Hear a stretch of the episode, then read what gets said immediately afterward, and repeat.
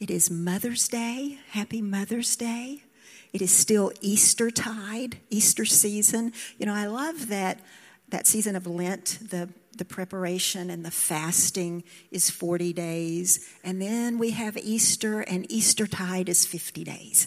50 days of celebrating the resurrection. So thank you for being here as we continue in Easter, Eastertide. It's also Good Shepherd Sunday. In the lectionary, um, a cycle of readings throughout the year. On this Sunday, a couple of the readings have to do with Jesus being the Good Shepherd. And we will get to those in a little bit. I'm going to, going to include that.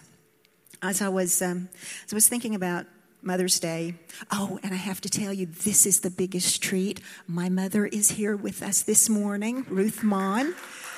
Um, she is a preacher and a Bible teacher, and at 81 is still a mentor for women.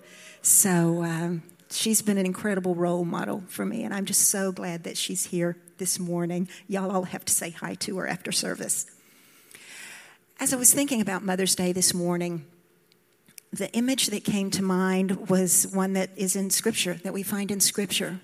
The image of God as a mother hen gathering her chicks. And I am so grateful for the women who do the work of mothers, whether they have borne a child or not, who do the work of gathering and loving and caring for. And so um, many of you in this room do that in some capacity. And we are grateful that you are a mother of the church, that you take that seriously.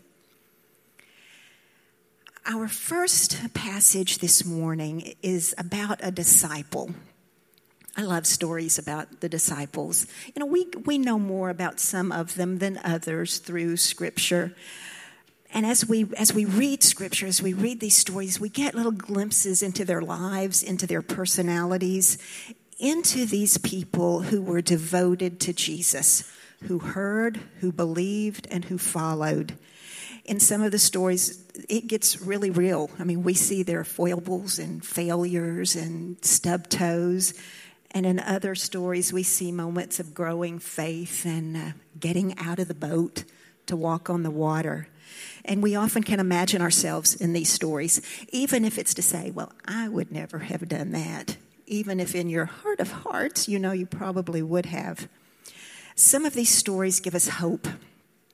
Hope as we see this mixture of love for Jesus and growing faith and not understanding and bickering and running away and coming back and asking questions and then beginning to get it and then having that encounter with the risen Christ and the new reality starts to make sense.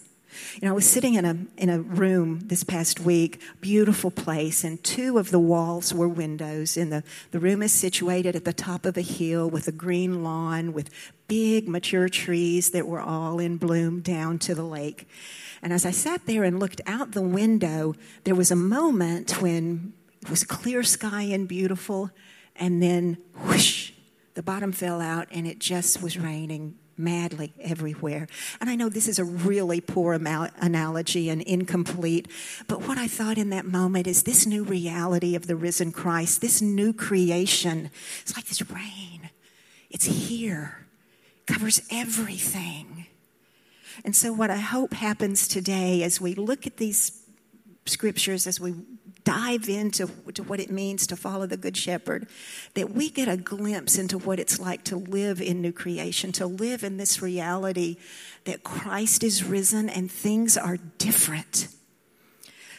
So, the disciple that we're going to talk about this morning is only mentioned in this one place. We don't, we don't know a whole lot.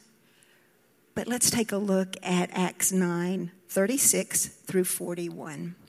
Sometimes when we read these stories, it's the little details that reveal something profound to us. In Joppa, there was a disciple named Tabitha, which is translated Dorcas. She was always doing good works and acts of charity. About that time, she became sick and died. After washing her, they placed her in a room upstairs. Since Lydda was near Joppa, the disciples heard that Peter was there in Lydda and sent two men to him who urged him, Don't delay in coming with us. Peter got up and went with them. When he arrived, they led him to the room upstairs, and all the widows approached him weeping and showing him the robes and clothes that Dorcas had made while she was with them. Peter sent them all out of the room. He knelt down, prayed, and turning toward the body, said, Tabitha, get up. She opened her eyes, saw Peter, and sat up. He gave her his hand and helped her stand up. He called the saints and widows and presented her alive. Well, the most obvious point of this story is pretty easy to figure out, right? This disciple of Jesus, this devoted follower, died and was brought back to life. Brought back to life by Peter, by Peter, the disciple who had denied Jesus, who had run away, but then who encountered the resurrected Christ on a beach, actually and in a conversation filled with mercy and grace, Jesus touched all the wounded parts in Peter that had happened as a result of that betrayal, that denial, and running away. And then when the Holy Spirit fell on Pentecost, Peter was filled, and he's now fulfilling the mission that Jesus gave him. So, in, in that fulfillment, he had been in Lydda, which was about 11 miles from Joppa. And two guys showed up. Come with us quickly. In that world, in the ancient, ancient world, in those times, burials happened pretty quickly after death. And so I wonder, I wonder how long it took, how quickly those men moved to get the 11 miles to Lydda and back with Peter. We don't know much about Tabitha from this story, but what we do know, what we can clearly see, is that she paid attention to and cared for the most vulnerable in her community. Those widows met Peter, showing him the things that she had made. But what that said was, look at how she loved us. In that ancient world, widows were the most vulnerable in a community. They were without protection, without standing, without means. A widow was totally vulnerable. And these widows gathered around Peter to say, Look how she loved us. You know, James in his letter talks about widows, widows and orphans, um, representing the most vulnerable among us. And what he said was that true religion is caring for the widow and the orphan, caring for those without resources, without voice in the systems that decide how society works. That makes a difference in a community. And Tabitha's community sent two men to find Peter to come quickly because this woman, this disciple, had died and they could not bear it. So I want you to keep this story of Tabitha kind of in the back of your mind and, and tucked away because we will get back to her. But now I want to pivot a little bit to talk about the Good Shepherd. This is Good Shepherd Sunday. We're going to talk about right now what it means to be a sheep. And we'll go to John, the Gospel of John, chapter 10, verses 22 through 30. The first 21 verses of this chapter are really Jesus saying the same thing that he's going to say in 22. It's a longer discourse as he's talking to the Jews, and he is describing himself as a shepherd, a shepherd of sheep describing himself that way to people for whom Messiah meant political power and government power and military power, and that's what they expected and were looking for. In fact, he, um, he goes through this explanation of being a shepherd and a sheep, and they just don't get it. They just don't get it. And so they come back a little bit later. And that's where we pick up at verse 22. Then the festival of dedication took place in Jerusalem, and it was winter. Jesus was walking in the temple in Solomon's colonnade. The Jews surrounded him and asked, How long are you going to keep us in suspense? If you are the Messiah, tell us plainly.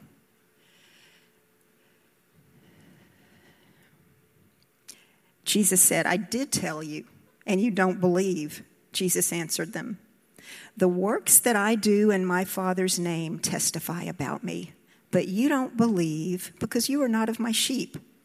My sheep hear my voice, I know them, and they follow me. I give them eternal life, and they will never perish. No one will snatch them out of my hand. My Father, who has given them to me, is greater than all. No one is able to snatch them out of the Father's hand. I and the Father are one. They just don't get it. They tell us plainly. Well, I have told you plainly, and you don't believe. And these works that I do testify to my Father's name, and you don't get it. So he defines himself as a shepherd who knows his sheep. I am uh, really taken with the work of Dr. Curt Thompson, who's um, a Christian neuroscientist and has done a lot of work on um, what it means to, to believe. And what he says is that our deepest desire is to be known, to have somebody know us, to the depths of our being, know us for who we truly are, and to love us.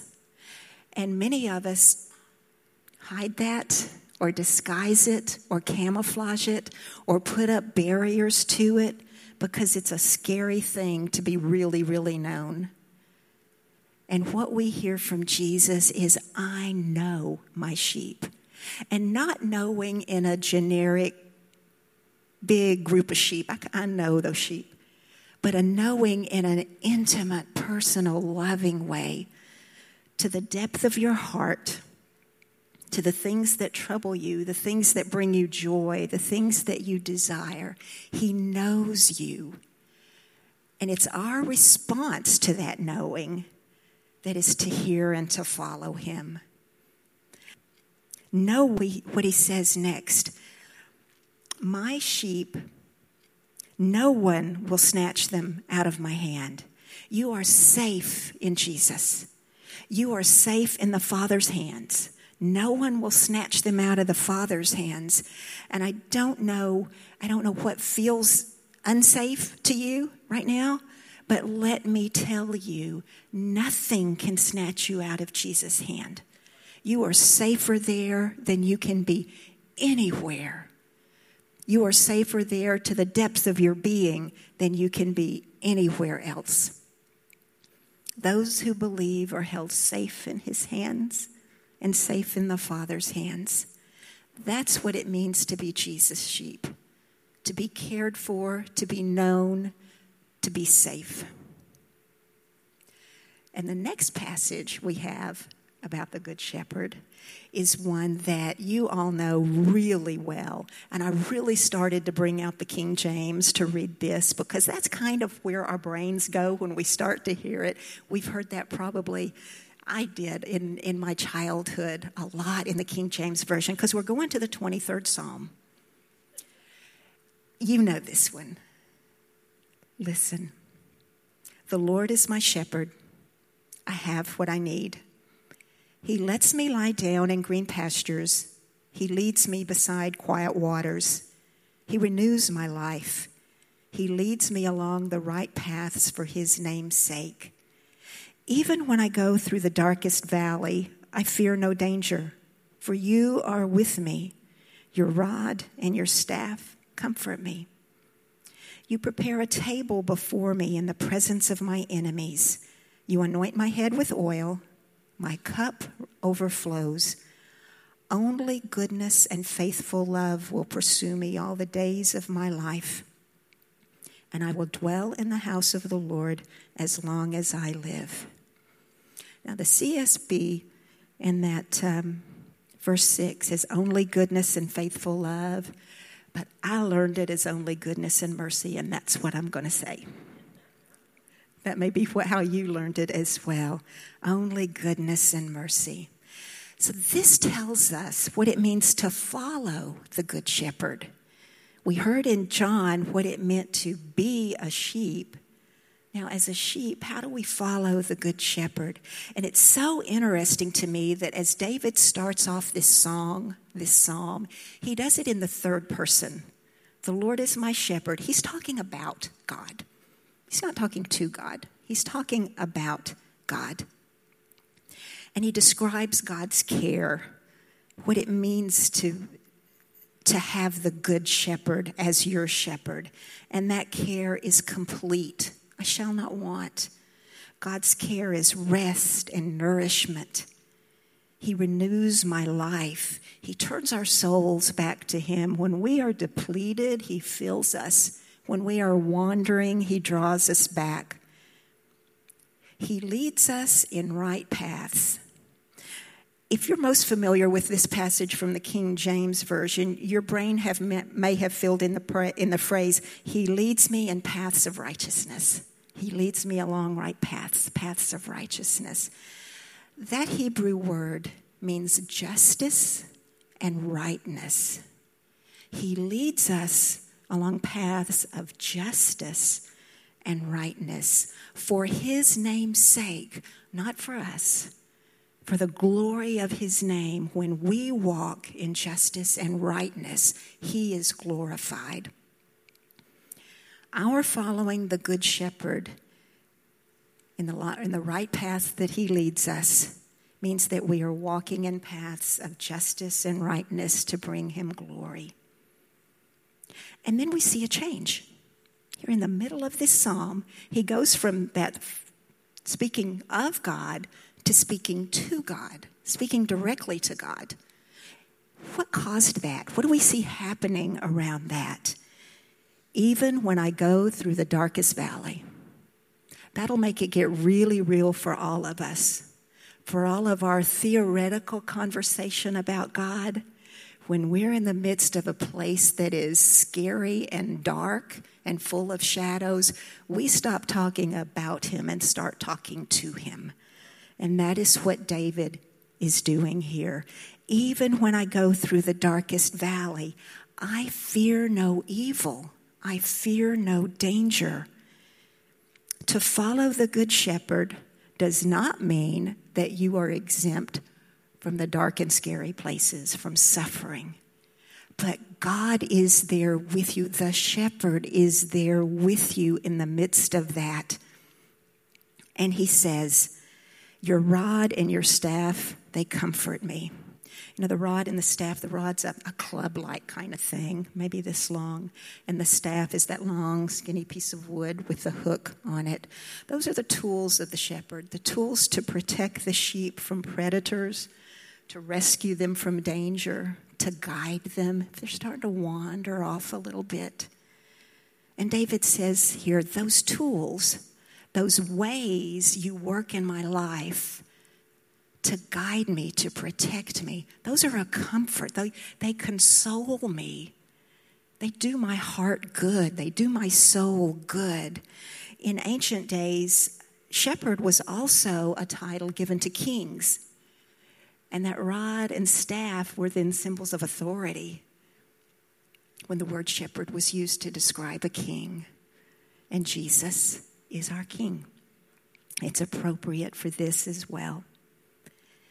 And now something else interesting happens. We make another shift, another little turn as we move from sheep, being a sheep, to being a guest at the table of God. You prepare a table before me in the presence of my enemies. You anoint my head with oil, my cup overflows.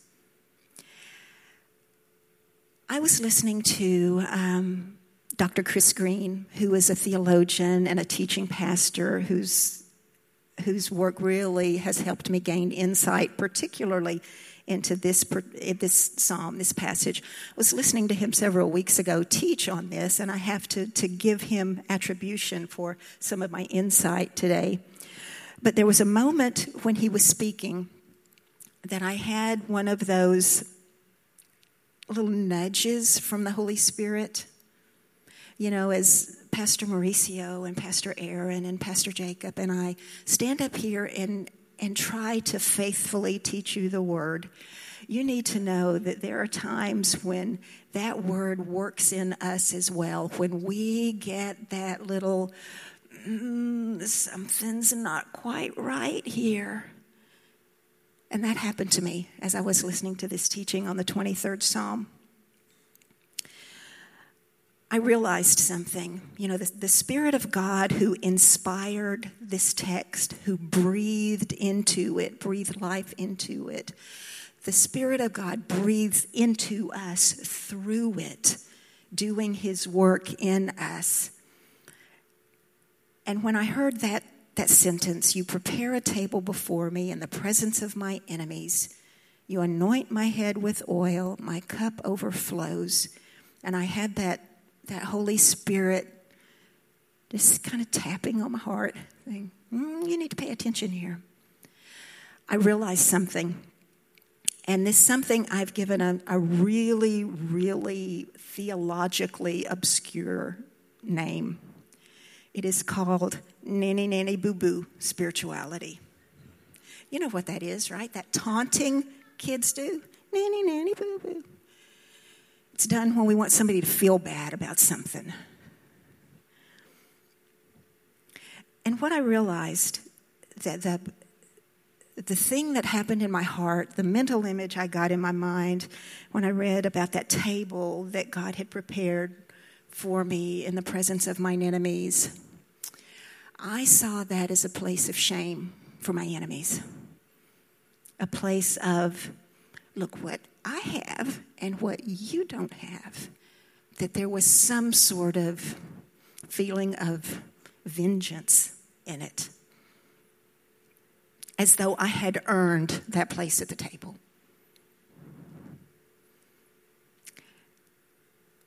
I felt I felt like my place at the table was a way to shame my enemies.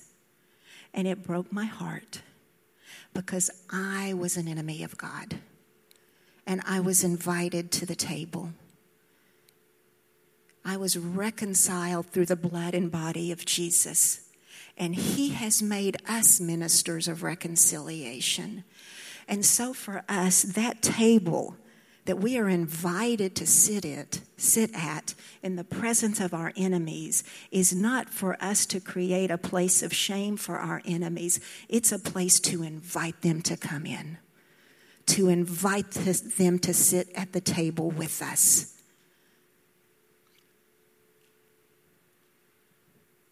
The God who loves us died for all of us, was raised for all of us. And how dare I use the table as a place of shame for somebody else, even in my heart? You guys didn't know that. I didn't even really know it until that moment.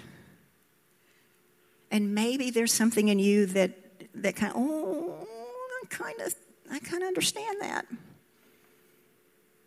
We're at the table in front of our enemies to invite them to it to tell them about the Good Shepherd, to walk paths of justice and rightness in front of them in ways that bring glory to God, to be agents of reconciliation, to stop living in fear, however dark it seems.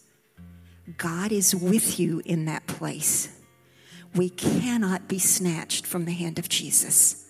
You cannot be snatched from the hand of Jesus. And the anointed one, the anointed one has anointed you to speak good news, to speak words of life, to invite to the table those who don't know him. Only goodness and faithful love, only goodness and mercy will pursue me all the days of my life Follow me, pursue me. Only goodness and mercy will follow me, will pursue me. Follow. Not in the sense of God's goodness and mercy rushing to keep up with me as I move through the world, of it just being right there on my heels, always with me. No, follow in the sense that as you, a minister of reconciliation, one invited to the table, as you move through the world, as you move through your community, what's left in your wake, what's behind you, what follows behind you is goodness and mercy. Goodness and mercy that glorify God and we will dwell in the house of the Lord as long as we live.